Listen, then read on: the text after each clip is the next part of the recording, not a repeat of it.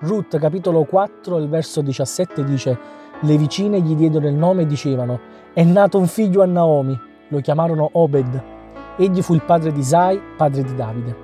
Siamo arrivati alla fine della storia di Naomi e Ruth, due donne che partirono da un paese in carestia con il lutto nel cuore.